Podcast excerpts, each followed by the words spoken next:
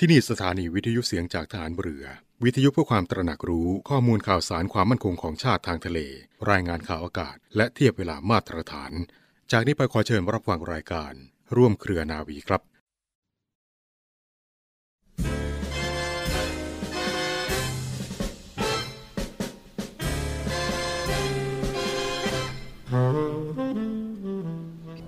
คำที่ชอบมากในพระพุทธศาสนาคือวิริยะ วิริยะนี่ออกมาในรูปภาษาพูดธรรมดา ก็หมายถึงความอุตสาหะ เพราะเขาใช้คำว่า วิริยะอุตสาหะ คนนั้นมีความวิริยะมาก หมายความว่ามีความอุตสาหะมาก มีความขยัน มีความอดทน แต่วิริยะกลายมาเป็นคนที่มีวีระ เป็นคนที่กล้า อย่างเช่นคำว่า วีระบุรุษ วีรชน คนที่กล้าก็วิริยะนี้ ความอุตสาหะหรือความกล้าก็เป็นคำที่สำคัญ ต้องกล้าที่เผชิญตัวเอง กล้าที่จะลบล้างความขี้เกียจเกียจคร้านในตัว ให้หันมาพยายามอุตสาหะ ก็ได้เป็นวิริยะอุตสาหะ วิริยะในทางที่กล้าที่จะค้านตัวเองในความคิดพิเรน ก็เป็นคนที่มีเหตุผล เป็นคนที่ละอคติต่างๆ ก็หมายความว่าเป็นคนที่คิดดีที่ฉลาด วิริยะในทางที่ไม่ยอมแพ้แม้แต่ความเจ็บปวด ความกลัวจะมาคุกคาม ก็ทำสิ่งที่ถูกต้อง ก็เป็นคนกล้า ถึงชอบคำว่า วิริยะ พระราชดำรัสของพระบาทสมเด็จพระบรมชนากาธิเบศรมหาภูมิพล อดุลยเดชมหาราช บรมนาถบพิตรร่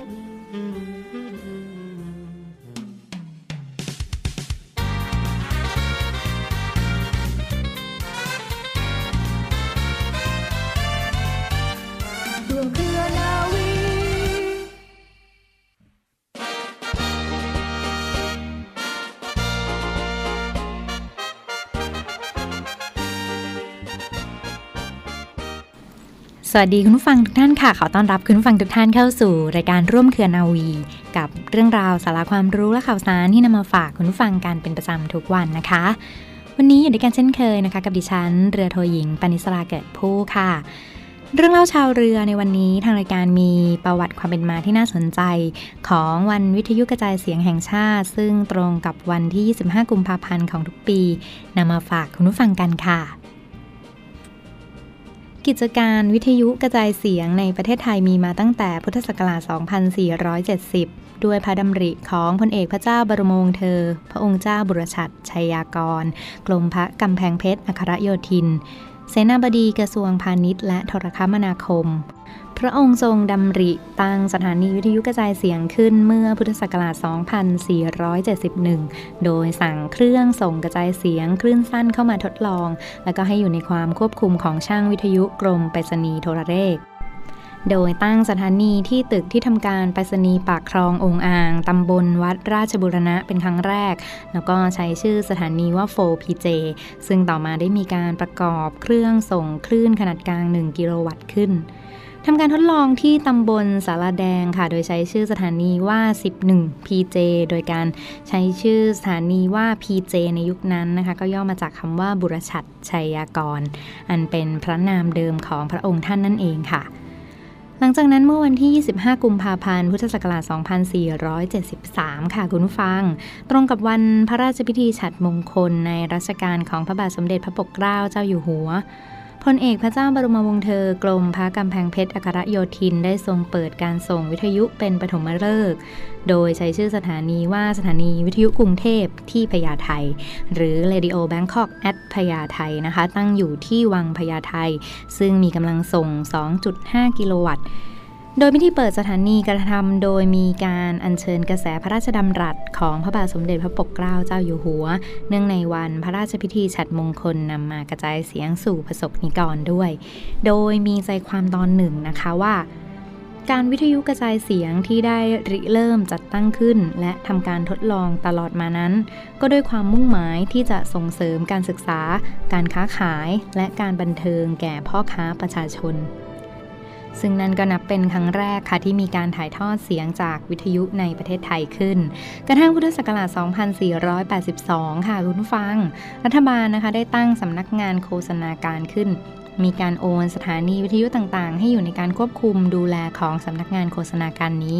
หรือที่เราเรียกว่ากรมประชาสัมพันธ์ในปัจจุบันค่ะ โดยมีการเรียกสถานีวิทยุใหม่นี้ว่าสถานีวิทยุกระจายเสียงแห่งประเทศไทย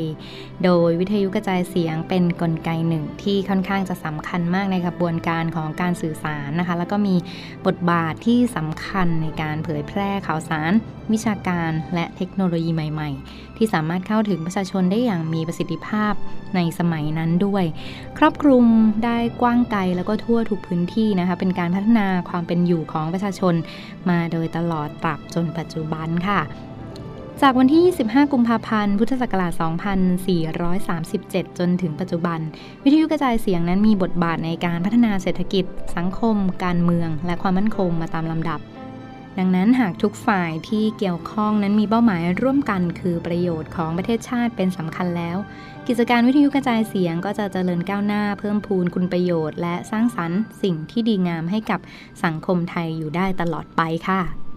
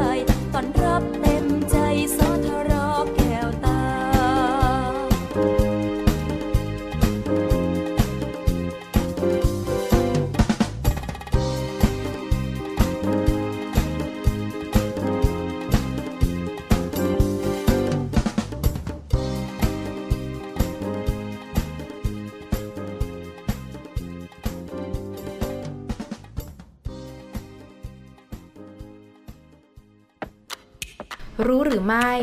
cyberbully หยุดได้ที่ปลายนิ้วค่ะ ต้องยอมรับนะคะว่าในปัจจุบันนี้การใช้สื่อสังคมออนไลน์ กลายเป็นส่วนหนึ่งของชีวิตผู้คนไปแล้วค่ะ แต่สิ่งหนึ่งที่ตามมาพร้อมสื่อสังคมออนไลน์คือ ปัญหา cyberbully หรือการกลั่นแกล้งทางออนไลน์ เช่นการถูกเรียกด้วยถ้อยคำหยาบคาย การดูหมิ่นด่าทอเป็นต้นค่ะ ปัญหาการรังแกผู้อื่นทางสื่อออนไลน์หรือ cyberbully นะคะ อาจส่งผลกระทบต่อผู้ถูกกระทำมากค่ะ เช่นทำให้เกิดความเครียด กังวล เสียใจ อับอาย และบางครั้งนะคะ อาจก่อให้เกิดโรคซึมเศร้าได้ค่ะ ทั้งนี้นะคะสัญญาณที่บ่งบอกว่าเด็กอาจกำลังถูกกลั่นแกล้งบนโลกออนไลน์ เช่น อารมณ์เสียหลังใช้อินเทอร์เน็ต หรือโทรศัพท์ กังวลใจหลังจากใช้โทรศัพท์มือถือหรือคอมพิวเตอร์ แยกตัวจากกลุ่มหรือครอบครัว ไม่ร่วมกิจกรรมตามปกติเกรดตกหรือไม่มีสมาธิในการทำงานในสิ่งที่ต้องรับผิดชอบ ความเปลี่ยนแปลงทางอารมณ์เช่น พฤติกรรม การนอน หรือความอยากอาหารนั่นเองค่ะสำหรับการป้องกันและการแก้ไขปัญหานะคะ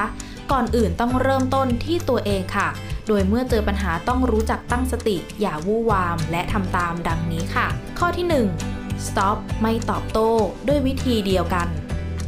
2. บล็อกปิดกั้นคนที่กลั่นแกล้ง 3. เทลขอความช่วยเหลือจากคนที่เราไว้ใจ 4. remove ลบข้อความหรือภาพที่โดนกลั่นแกล้ง และ 5. be strong ค่ะ เข้มแข็ง อดทน ยิ้มสู้ อย่าให้ใครมาทำร้ายทำให้เราเศร้าหมองค่ะ ขณะที่ครอบครัว พ่อแม่ผู้ปกครอง ครูเพื่อนนะคะ รวมไปถึงบุคคลรอบข้าง สามารถให้ความช่วยเหลือได้ค่ะ โดยการรับฟังอย่างจริงใจ ให้ความรัก ความอบอุ่น ให้ความช่วยเหลือ เช่น ลบ ปิดกั้นและแจ้งหน่วยงานที่เกี่ยวข้องเป็นต้นค่ะ การกลั่นแกล้งบนโลกออนไลน์ หรือไซเบอร์บูลลี่ไม่ว่าจะเป็นเด็กหรือผู้ใหญ่นะคะ ก็เป็นภัยทั้งนั้น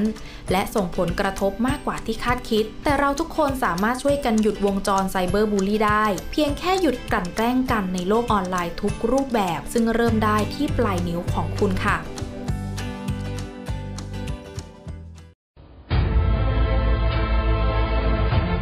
วิทยาลัยพยาบาลกองทัพเรือ ศูนย์วิทยาการกรมแพทย์ทหารเรือ เปิดรับสมัครและสอบคัดเลือกบุคคลพลเรือน เข้าศึกษาต่อในหลักสูตรพยาบาลศาสตร์บัณฑิต ประจำปีการศึกษา 2566 คุณสมบัติ เพศหญิง โสด อายุ 18-25 ปี สัญชาติไทย วุฒิการศึกษา มัธยมศึกษาปีที่ 6 สายสามัญวิทย์คณิต โดยใช้คะแนน T7 และ A-Level 7 วิชา ในการพิจารณาคะแนนวิชาการ ศึกษาระเบียบการสมัครและสมัครผ่านทางอินเทอร์เน็ตเท่านั้น สนใจสมัครได้ที่ www.rtncn.ac.th ตั้งแต่บัดนี้จนถึงวันที่ 28 เมษายน 2566 และชำระค่าสมัครภายในวันที่ 30 เมษายน 2566 สอบถามรายละเอียดเพิ่มเติม โทร 024752614 ระหว่างเวลา 9 นาฬิกาถึง 16 นาฬิกาทุกวันราชการ ต่อเนื่องกันในช่วงนี้กับอีกหนึ่งข่าวสารประชาสัมพันธ์ กิจกรรมดีๆ ที่น่าสนใจมาฝากคุณฟังกันค่ะเรียกว่าเป็นในส่วนของโรงเรียนดุริยางทหารเรือ ดุริยางราชนาวี และสิทธิ์เก่าดุริยางทหารเรือฐานทัพเรือกรุงเทพในครั้งนี้นะคะ เขากำลังจะเปิดคอนเสิร์ตการกุศลในวันอาทิตย์ที่ 26 มีนาคม 2566 นี้นะคะ วันอาทิตย์ที่ 26 มีนาคมนี้ เวลา 18 นาฬิกา ที่หอประชุมใหญ่ศูนย์วัฒนธรรมแห่งประเทศไทยค่ะ คอนเสิร์ตการกุศล สารใจรักดนตรี คีตะกวี ครั้งที่2นะคะสารใจรักดนตรี คีตะกวี ครั้งที่2เรียกว่าจัดเต็มในส่วนของศิลปินรับเชิญมากมายมาร่วมขับร้องบทเพลงบรรเลงเพลงโดยวงดุริยางราชนาวี และสิทธิ์เก่าจากดุริยางทหารเรือนะคะ อำนวยเพลงโดยพลดนตรีนรงแสงบุตร ซึ่งก็จะไปจัดการแสดงในวันอาทิตย์ที่ 26 มีนาคมนี้ จำหน่ายบัตรผ่านไทยทิกเก็ตเมเจอร์ทุกสาขาค่ะ ซึ่งก็มีศิลปินรับเชิญต่างๆ มากมาย ไม่ว่าจะเป็นคุณวินัยพันธุรักษ์ เรือเอกหญิง สมศรีม่วงศรเขียว คุณรังสุขาวดีหรือคุณรังออเคสตราอิสริยาครูประเสริฐนะคะ คุณอลิสฮัตสัน พันจ่าตรี ปรัชญาธรรมโชติหรือคุณโบ๊ทเพลงเอก จ่าเอกหญิงโสธิดา ชัยฤทธิชัยนะคะ และนักร้องกิตติมศักดิ์ ไม่ว่าจะเป็นพลเรือโทสวงสรรพินทุสมิทธคุณเจนนี่จิราธนัน คุณเมจิราธนัน คุณบุษริน ภูพวงไพโรธในส่วนของอาเธอร์ ปัญญโชตดวงใจทิวทอง รุ่งรัตน์กุยสุวรรณวิโรธสุโรบลนะคะกัญญารัตน์กุยสุวรรณกฤษดาล่ำซำพงศกรล่ำซำคุณสิรินพรรามสูตร และคุณโสธยาชาวกุลค่ะ นี่ก็เป็นคอนเสิร์ตการกุศลจัดเต็มอย่างยิ่งใหญ่ครั้งหนึ่งในครั้งนี้กับสารใจรักดนตรีคีตะกวีครั้งที่สองกับดุริยางทหารเรือ และบรรเลงเพลงโดยวงดุริยางราชนาวีค่ะ รวมทั้งนักร้องประสานเสียงชื่อดังจากวงสวนพลู และก็ชนะเลิศจากเวทีต่างประเทศมาด้วยกว่า 40 คนด้วยกันเลยทีเดียวค่ะ จัดอย่างยิ่งใหญ่กันในครั้งนี้ เพื่อนำรายได้ไปสมทบทุนและเป็น สาธารณประโยชน์ของชมรมศิษย์เก่าดุริยางทหารเรือกันด้วยจำหน่ายบัตรแล้ววันนี้นะที่ไทยทิกเก็ตเมเจอร์ทุกสาขา บัตรราคาเพียง 2,000 บาท 1,500 บาท 1,000 บาท 800 บาทและ 500 บาทค่ะ สั่งจองผ่านไทยทิกเก็ตเมเจอร์กันได้ที่เว็บไซต์และสอบถามรายละเอียดเพิ่มเติมกันนะที่ 0812791074 หรือ 092691 9140 ค่ะ คอนเสิร์ตการกุศล สารใจรักดนตรี ขีตะกวีครั้งที่ 2 กับดุริยางทหารเรือฐานทัพเรือกรุงเทพ ในวันอาทิตย์ที่ 26 มีนาคมนี้ที่ศูนย์วัฒนธรรมแห่งประเทศไทย กรุงเทพมหานครค่ะ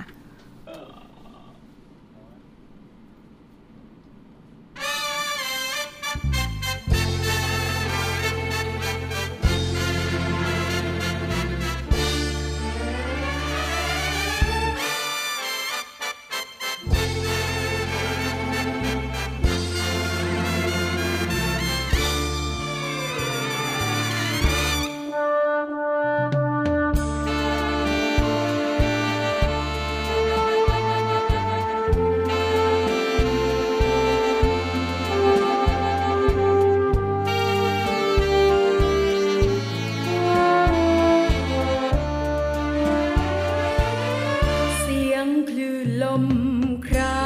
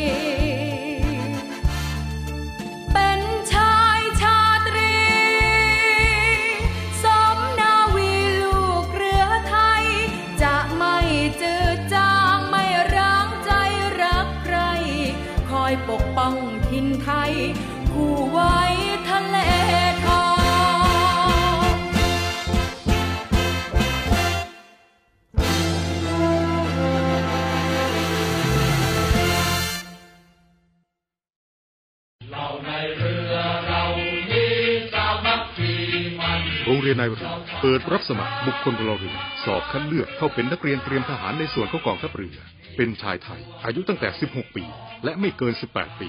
สำเร็จการศึกษาชั้นมัธยมศึกษาชั้นปีที่ 4 หรือเทียบเท่า โดยเปิดรับสมัครตั้งแต่ 1 กุมภาพันธ์ ถึง 28 กุมภาพันธ์ 2566 สามารถสมัครได้ทางอินเทอร์เน็ตเพียงช่องทางเดียว ที่เว็บไซต์โรงเรียนนายเรือ www.admission-rtna.net หรือ www.rtna.ac.th หรือเว็บไซต์กองทัพเรือ www.navy.mi.th ติดต่อสอบถามรายละเอียดเพิ่มเติม หมายเลขโทรศัพท์ 0 2 4 7 5 3 9 9 5 และ 0 2 4 7 5 7 4 3 5 ในวันและเวลาราชการ โรงเรียนนายเรือเป็นแหล่งผลิตนายทหารเรือ อันเป็นรากแก้วของกองทัพเรือ มาร่วมเป็นส่วนหนึ่งของกองทัพเรือ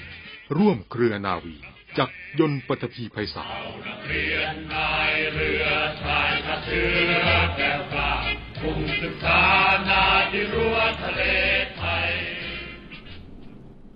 ต่อเนื่องกันในช่วงนี้ค่ะอีกหนึ่งข่าวสารภารกิจของทหารเรือในส่วนของกองทัพเรือมาฝากคุณฟังกันนะเป็นบรรยากาศของการตรวจเยี่ยมสหกรณ์ภายในกองทัพเรือพื้นที่สัตหีบจำนวน 2 แห่งด้วยกัน ซึ่งเมื่อสัปดาห์ที่ผ่านมาผู้ช่วยผู้บัญชาการทหารเรือได้ไปตรวจเยี่ยม สหกรณ์ภายในกองทัพเรือพื้นที่สัตหีบจำนวน 2 แห่งนะคะ เพื่อพัฒนาคุณภาพชีวิตที่ดีอย่างยั่งยืนต่อไปค่ะ วันที่ 20 กุมภาพันธ์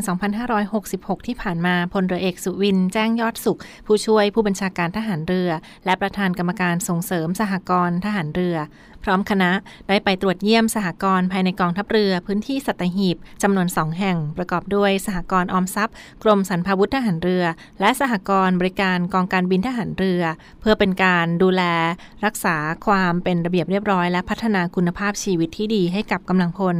การตรวจเยี่ยมในครั้งนี้ค่ะนอกจากการติดตามผลการดำเนินงานของสหกรณ์ทั้งสองแห่ง ให้เป็นไปตามวัตถุประสงค์ และส่งเสริม การบริหารจัดการให้เป็นไปตามพระราชบัญญัติ ข้อบังคับ และระเบียบที่เกี่ยวข้อง เพื่อให้สมาชิกที่เป็นกำลังพลของกองทัพเรือได้รับประโยชน์สูงสุดอย่างต่อไปนะคะ นี่ก็เป็นอีกหนึ่งในส่วนของการส่งเสริมให้สมาชิกมีวินัยในการออม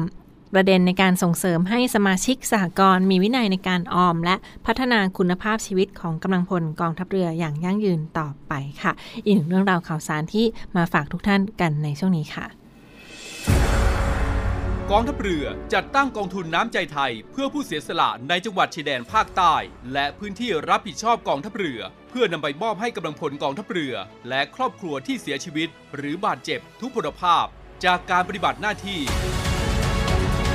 ร่วมบริจาคเงินสมทบทุนช่วยเหลือได้ที่ ธนาคารทหารไทย สาขากองบัญชาการกองทัพเรือ หมายเลขบัญชี 115ขีด2ขีด17087ขีด2 ชื่อบัญชี กองทุนน้ำใจไทยเพื่อผู้เสียสละในจังหวัดชายแดนภาคใต้ และพื้นที่รับผิดชอบกองทัพเรือ กรุณาส่งหลักฐานการโอนเงินมาที่กรมการเงินทหารเรือ หมายเลขโทรศัพท์ 0 2475 5557 หรือ 02475 4584